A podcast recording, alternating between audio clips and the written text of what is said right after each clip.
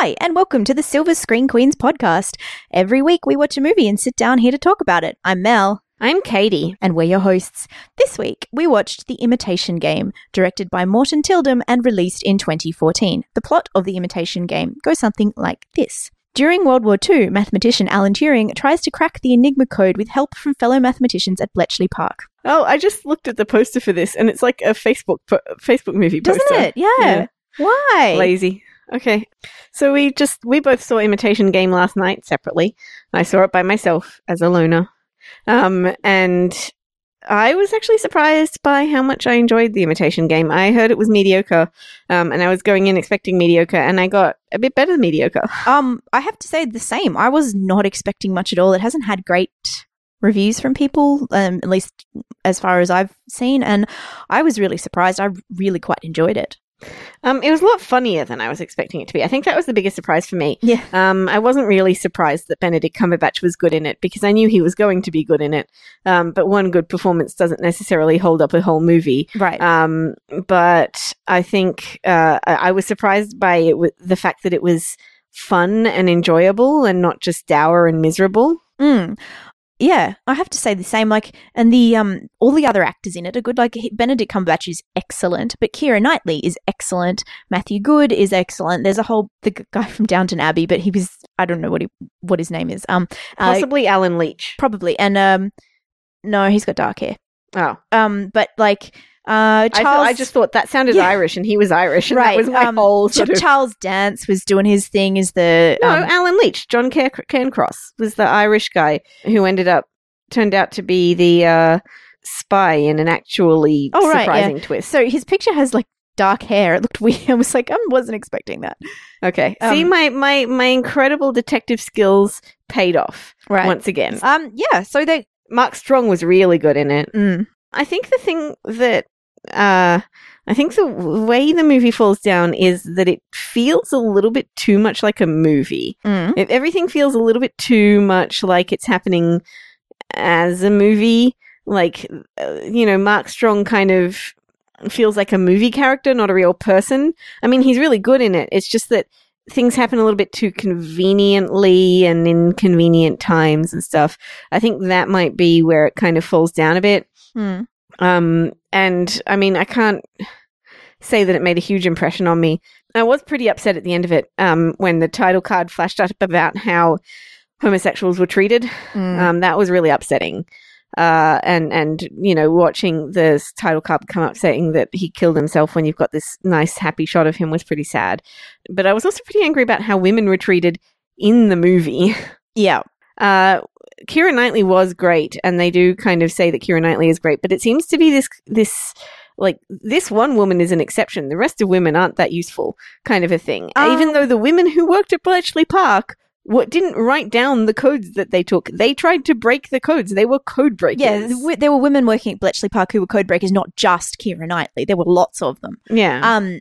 Uh, yes, and like the guy at the at the test tries to fake geek girl her, and like I I know from my own history nerdness that there were that that crossword thing got in heaps of women and men and lots of to. really diverse people, right? Not just the men, but he, you know, the guys. Because I watched So that whole section and I was yeah. like, what the hell is going on? There must be people who don't fit into this demographic who can do a crossword yeah, puzzle. and there were. Um, but, but also she's like she's great. She has this great arc, and she is really good at standing up against the idiot men in her mm, profession, right? But Eventually, she kind of builds that up over the yeah, course of the movie, which I thought was really good. I liked that she had that character arc and that journey. so I really liked her, and also a lot of the stuff she was saying about what it's like to be a, a woman in this incredibly male-dominated profession. Hmm. But you, you're you're right. She was only able to get in there because she was exceptional. The others Hmm. were just like ordinary dudes who did maths, but she was like this exceptional mathematician. Double Oh no! I think they were the, like, the others were supposed to be there were- exceptional, but it was that specific specific Yeah. thing about the crossword puzzles and the way that it seemed like Mm. she was a um like that that most women can't do this, but she's an especially great woman. right. And so there were Um, other. There were like all those other huts were full of women working on those codes, Mm. and a lot of women too, because men most of the men were called off to war. So I Yeah, there's no real good explanation for why the guys who were back there didn't have to go to war. Yeah. either. I was wondering that a lot because I was like, Matthew Goode and, and John Cairncross are both clearly able to go to war. One of them maybe looked a bit too young to be able to go, Mm. but the others were clearly able to go to war. So why didn't they? Um, yeah, perhaps that like they were the only male mathematicians good enough to like not have to go to war because they were needed. I, I, I, think that should have been explained a little bit Yeah, more to um, me. yeah, it wasn't wasn't very clear. But also, we know from you know history that there were a whole heap of women doing this work. Mm. Yeah, exactly. And and the fact that the movie completely sidetracks them is pretty upsetting to me. I was I was cr- pretty cross with that.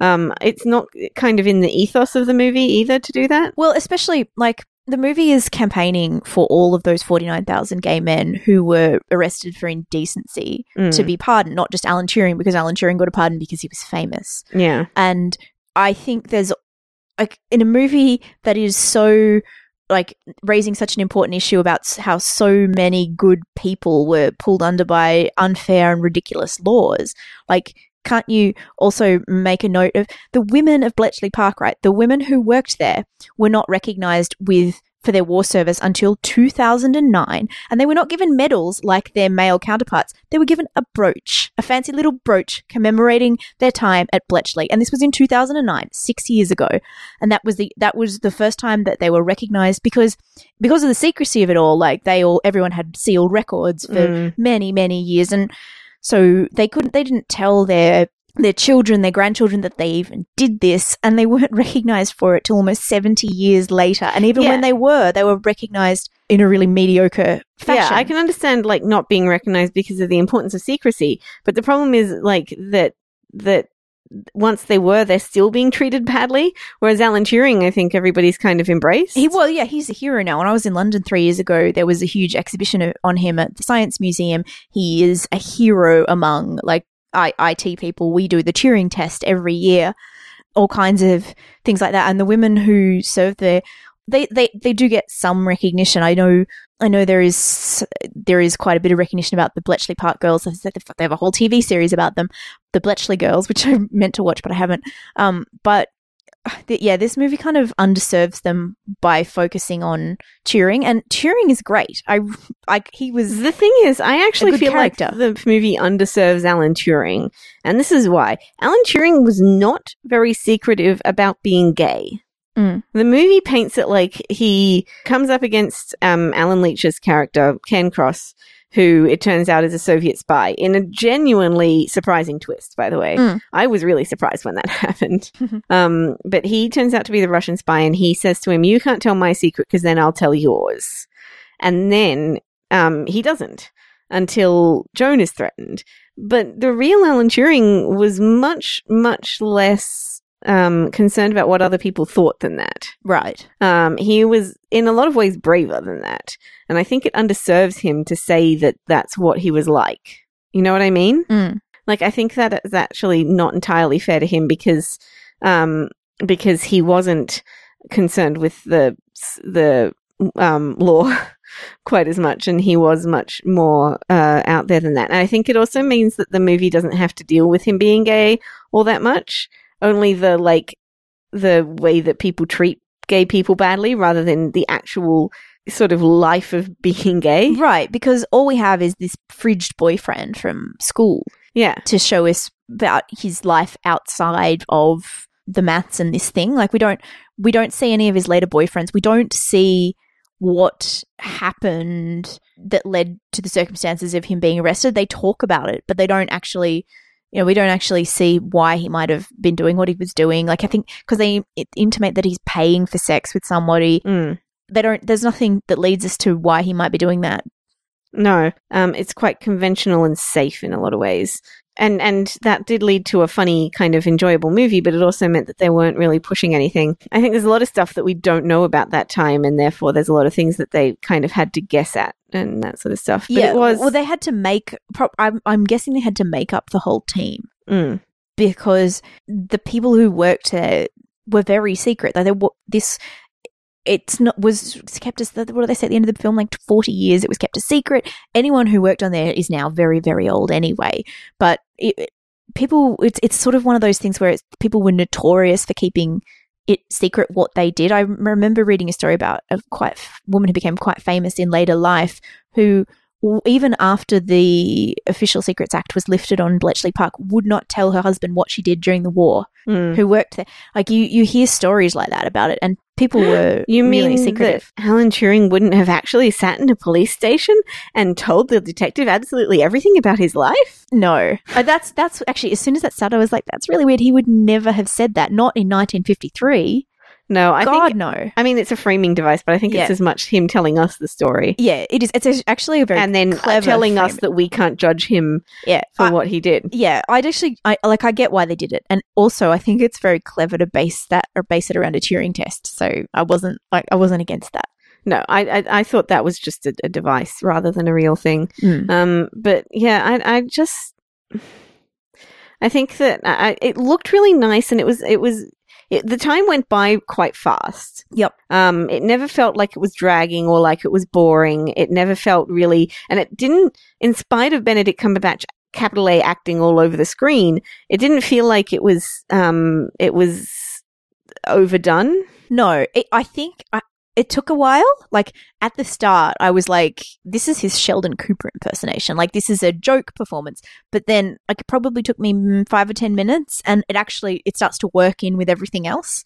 It's funny, I didn't feel that. And I think the reason that I didn't feel that is because I know people like him in this movie. More than Sheldon, who is a much more caricaturish thing.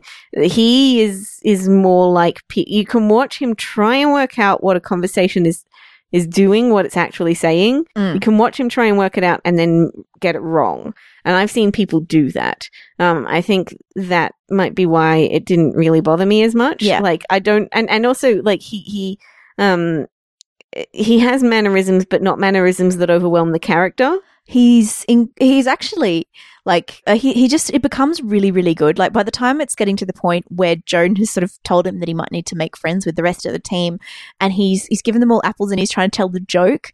I was hiding in my seat like I was watching a horror movie. I was like, ah, this is so awkward, but it was so perfect because I I like you know plenty of nerds and we are like I I understand. I, I think there's more going on here than him Yeah. being a nerd. I, But anyway, I can understand. Yeah, I can understand that that social anxiety and also like the sort of not getting social cues Mm. thing. I can understand that so well, and I'm just yeah. I, I, by the time we got to that point, I was like, I was just completely in on it. And yes, I know I have a very big Benedict Cumberbatch shaped soft spot. Well, no, it wasn't just Benedict Cumberbatch. Actually, the kid who played the young version of him was really good as well. Mm. And there was this moment when I was watching Oh. them talk when when he was talking to Christopher about when they were doing the code breaking scene with the book, and he was like, "Isn't that just conversation anyway?"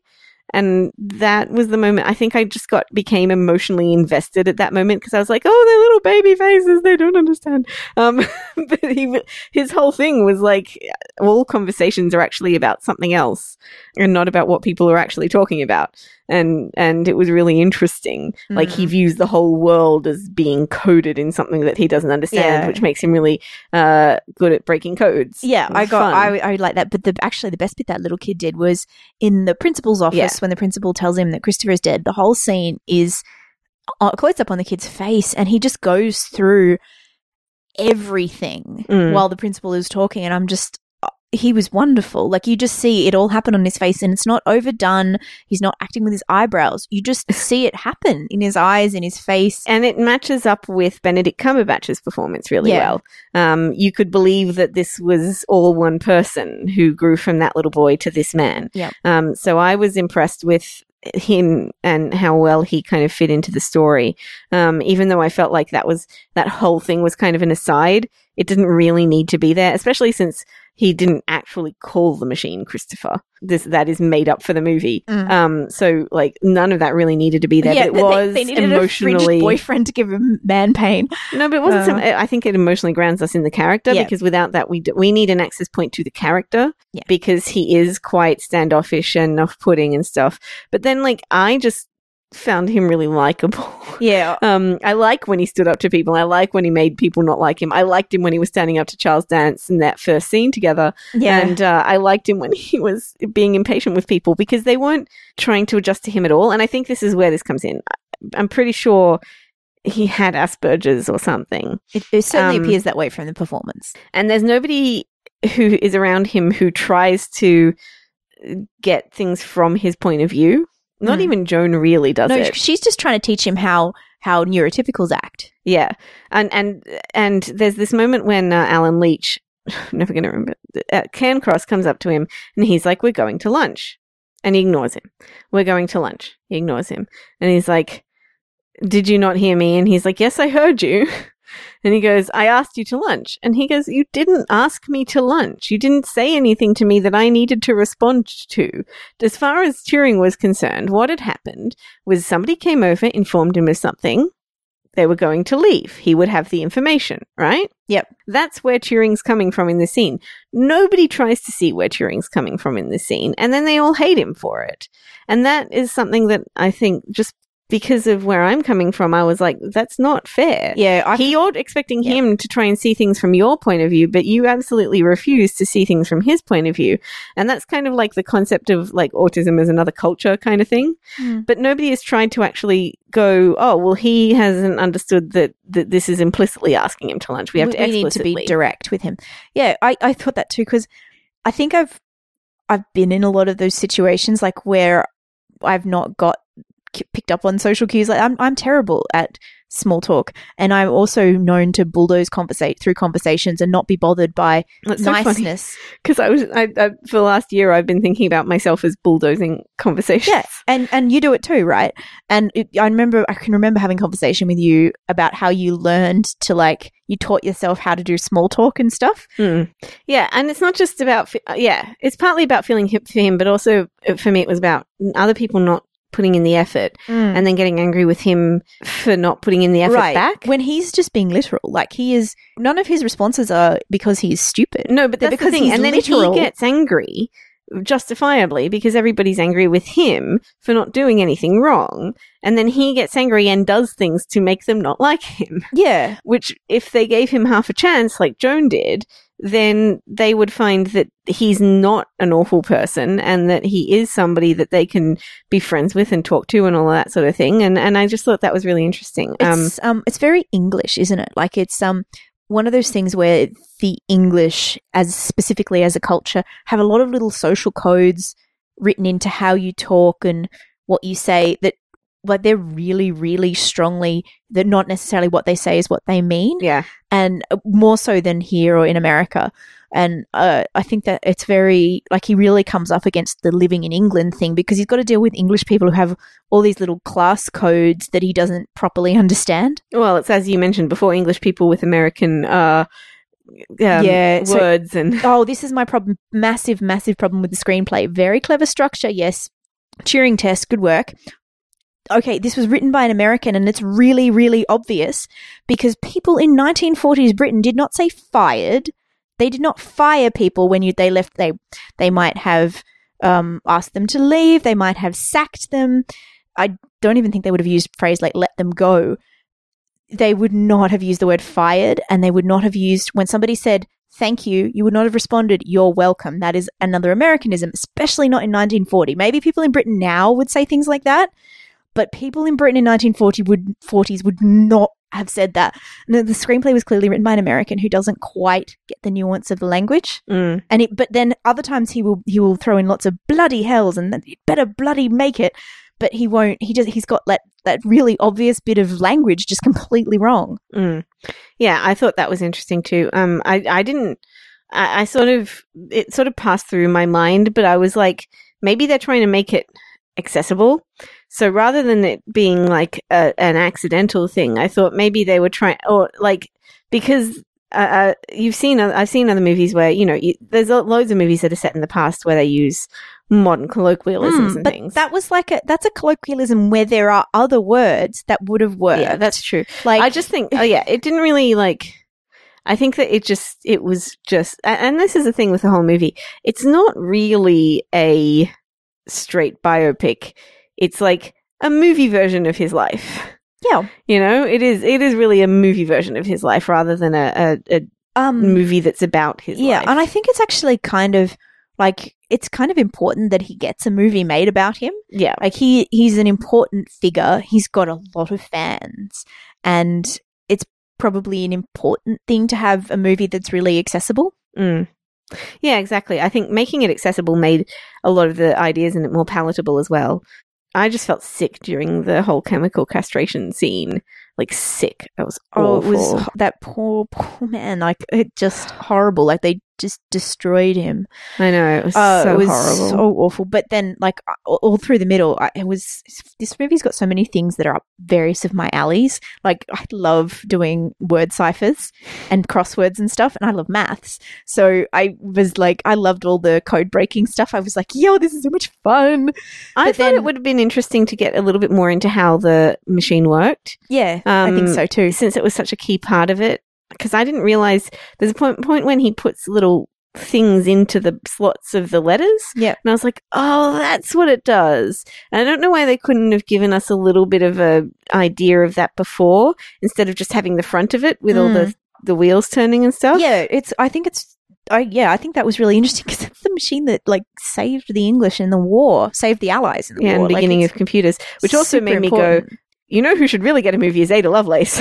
She should, but it's not the only beginning of computers. At the same in the same time period, IBM was getting its start by calculating um Nazi people in Nazis prisoners in Yeah. concentration camps. So like computing was a was starting up in a few places at the time, but yeah, it, it it's really important. You would think it might get a bit more attention. Yeah.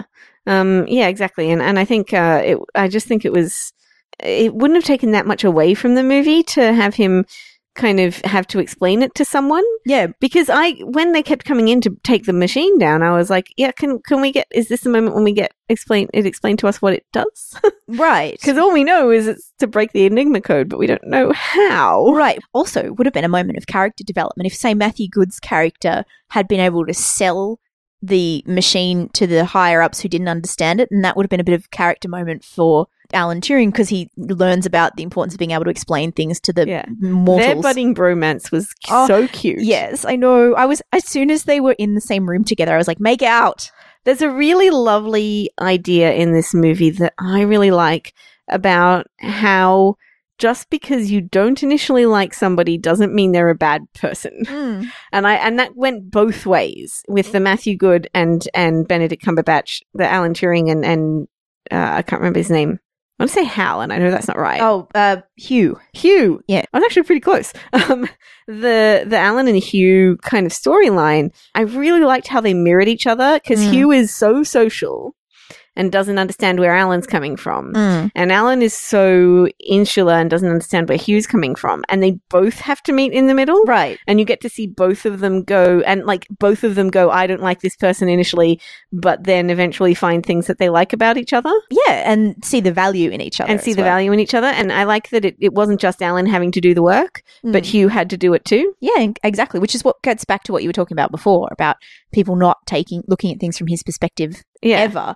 And in reality, he had a very valid perspective, and you know th- that it would benefited all of them to ha- have a bit of a look his way. Yeah, it almost feels like that's the main emotional arc for him in the movie because it Mm. ends the movie ends with a shot of like the, the the words that say the bad things that happened afterwards, but it, the the final shot is actually one of um of Hugh with his arm around Alan. Yeah, when they're burning all the papers. Yeah. But- I just I really liked that part of the storyline. Um and yeah, those were sort of the key performances I think. Keira Knightley and and and those two. yeah. I, there was actually a really interesting little conversation that Keira Knightley has with him when he's like, "But I'm gay," and she's like, "So." And I, I thought that was a really interesting conversation because it's like it's the nice questioning of marriage and relationships. Like, Yeah. why can't you have one partner who is the person you connect with on an intellectual level, and then other partners who you connect with for other reasons? Like, I just think it's a it, was just a progressive sort of way of thinking about yeah, things. why like, do you have to have one person who's everything? Right, exactly. So it's it's nice, and and uh, that's like that that statistics about some of the best marriages are arranged marriages. Of the longest lasting, happiest marriages are arranged because sometimes it's growing in companionship that's what keeps it together, not Yeah. necessarily just being in love with someone. I I thought that was an interesting conversation as well. Um, I yeah, I, I'm trying to remember. There were a couple of scenes. Actually, I think it's interesting. Uh, Keira Knightley's hair seems to have been very um accurate. Yes, uh, it, w- it was like she could have done it herself. I was I was going to talk about her costuming and makeup because she has the same hat all through the war, one hat that she wears all the time. And that actually really does make sense because she's not she's not from a wealthy background. She seems to be from a middle class background. So she's suffering under the war rationing and all Mm. that kind of stuff. So it makes complete sense that she has one hat and like one pair of stockings. She wears the same pair of stockings over and over again and very few shoes and, and outfits. And her hair, it's not like Peggy Carter with the victory rolls and all that fancy stuff. Although I did notice that the other women in the background do have that kind of hair, Mm. but her hair is just sort of curled and pinned up in a way that she could have done it herself. and it's also not uh it, it's kind of stringy and and hard looking and Mm. stuff like Yeah, it's n- it's it's flawed Right. It which i like yeah, I really appreciate that because I thought that was very correct to the period. I think actually like some of the costuming really worked well for me. There's a bit where uh, when Turing goes in to be interviewed by the police officer,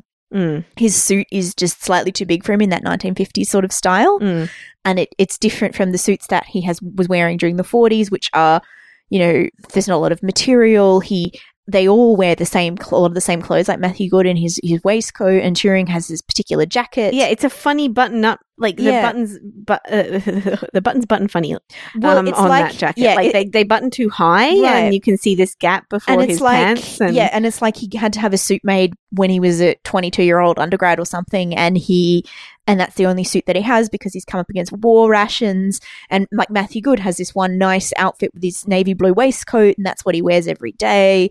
I, I, I thought that was um that made a lot of sense, and they they don't there's you, you actually get an idea through the costumes of the scarcity of the period and Mm. like that this is what real people in this time period how they would have dressed like, real people from these backgrounds Turing's clearly from a slightly posher background because he went to a fancy school, but everyone sort of he's not doesn't appear to be like elite, but he he does um he would have also had to deal with war rationing and things like that, and Keira Knightley more so, which is why it's more obvious on her. Yeah, and there's other things. Um, actually, it just reminded me of a scene that I don't like. When they do the crossword puzzle bit, it turns into this montage of scenes of war, Yeah, and it goes for a surprisingly long time before we see Alan again. And Yeah. there were a couple of moments like that where the film kind of disconnects from the narrative, and it was weird because I suddenly felt like I was watching something else, like that that particular montage. But there's another one later, and it, it just cuts off from the narrative for too long Mm. and goes somewhere else, and then comes back yeah, to it. I think they were trying to you know foreground the war in their minds because because like I mean the characters are trying to foreground the war in their minds because they're quite safe where they are Mm. and they're No, but I understand Yeah, that with I like just- there's other bits where you see you know when the subs are Oh, when you see the subs yeah. and stuff. But they they go for a short enough amount of time that you're not disconnected from the narrative, right? So Yep. it's fine to do something where you insert shots of things that they aren't that they are affecting and that are affecting them, Mm. but only if you do it for a short time. And the crossword puzzle thing went for about 5 minutes. yeah Like it started with a relevant thing with everybody doing the crossword it puzzles. went for longer than the time they were doing their puzzles. Yes, exactly. And Mm. then it, it did, there was a bomb and everything went black. And then it was the street above it. Mm. And then you went through that for a very long time. And there wasn't one person that we were watching doing the crossword puzzle through all these places so that we had a connecting thread. It was just totally cut off from the story altogether. Yeah, it felt a bit awkward because the other bits, um, where the guy's his brother is on one of the ships that's going to get bombed, and that was a lot more relevant. Yes, and like exactly. also going past the you know get coming off the train and all the troops are saying goodbye to their mothers and getting on the train and leaving and Yeah, but they only that was much more effective. Yeah, they and that you see Alan and and Joan arrive. Mm. Then you go off to see what everybody else is doing, and then you come back to Alan and Joan getting on the train. So Mm. you see that during the time when they're walking to the train. That's fine. The crossword puzzle bit totally disconnected from crossword puzzles or the time that they were taking to do it or any of that stuff and went completely off topic. And then they came back and it was all these white men who had just done the crossword puzzle and one woman. And you were like, there wasn't, I mean, surely there might have been even non white people who had done that I puzzle. would there would have been more so. women, definitely. definitely, but Older also women. also like a um, more diverse group. Like most of the young men weren't there. Like most of the young men were off at war. Yeah, There exactly. weren't young men, so you would have had well, that's why I think that one guy was too young to go to war. Yeah, because but yes, but you see, like when you see people doing it, like you see, I think there's a guy in a butcher's shop or something, or Mm. guy who runs a shop, like those kind of people, like middle aged folk and women and like people who were sickly or young or like probably a couple of disabled folk, like people who, you know, could do that kind, who were, who, you know, were at home for some reason. And there would not have been But you so also many saw soldiers doing it. yeah, you so did. they actually took soldiers in as well. Yeah. And I was wondering if maybe the movie was going to say, oh, they only let people who they didn't know, like who fit into that into that group in to do Yeah. it. But apparently it was just from the random selection of everybody in the country, the people who can do a crossword in under six minutes are these 20 men and this one woman. Yeah. No, that's not, that's not at it all would have been right. a, a very different group. And I think it, I don't think they were doing it on purpose. I think they did it to have that dramatic effect of her walking in and being told Being- to leave. Yeah, yeah. It was, it But was it to allow them to fake geek girl her. Yeah. But it doesn't work in the context of reality. No. Yeah. So, uh, Again, it was trying to make it accessible, not necessarily accurate. Yeah. Now, did you notice the score at all in this movie? Nope. Yeah, me either. I mean, I did because I was listening to it because I knew it was up for best for best original score. It is so pedestrian. It is just another score. It's not special. It's not interesting. Uh, that all the special interesting scores from this year were not nominated. I mean, Birdman. We talked about the score and it doesn't get nominated. I don't Mm. understand what they're Yeah, I, no, I I didn't actually notice. I but I d- don't notice these things the way you do. But yeah, I didn't even didn't even think about it. No, co- costuming and makeup though, I was all all over that. yeah, the costuming and makeup was actually good and, and never kind of slipped, I don't think. It, it was very consistently good. Yeah. So, uh, shall we do ratings? yeah, I, I really like it. I'm giving it four. I'm giving it four as well. Awesome. That was easy. Yeah, that was easy. Uh, thank you very much for listening to the Silver Screen Queens podcast. If you'd like to read our show notes or find our old episodes, they're on our website, silverscreenqueens.com. Uh, you can also find us on social media. We're on Twitter at screen underscore queens. We're on Facebook, facebook.com slash silver screen queens. And we're on Tumblr, tumblr.silverscreenqueens.com. Uh, you can also read Katie's review of The Imitation Game and every other movie that she watches on her blog, silverscreenqueen.wordpress.com. And if you subscribe to us on iTunes, if you don't mind doing us a favor and going on there and leaving us a rating, you don't even have to write a review, you can just give us a rating. That will help us out a lot and we will really appreciate it and possibly deliver cookies to your house. And we'll appreciate it even more if you do write a review. Yeah, because we like feedback and it helps us to learn and do better. We'll email you a cookie. anyway, thank you very much for listening. Bye. Bye.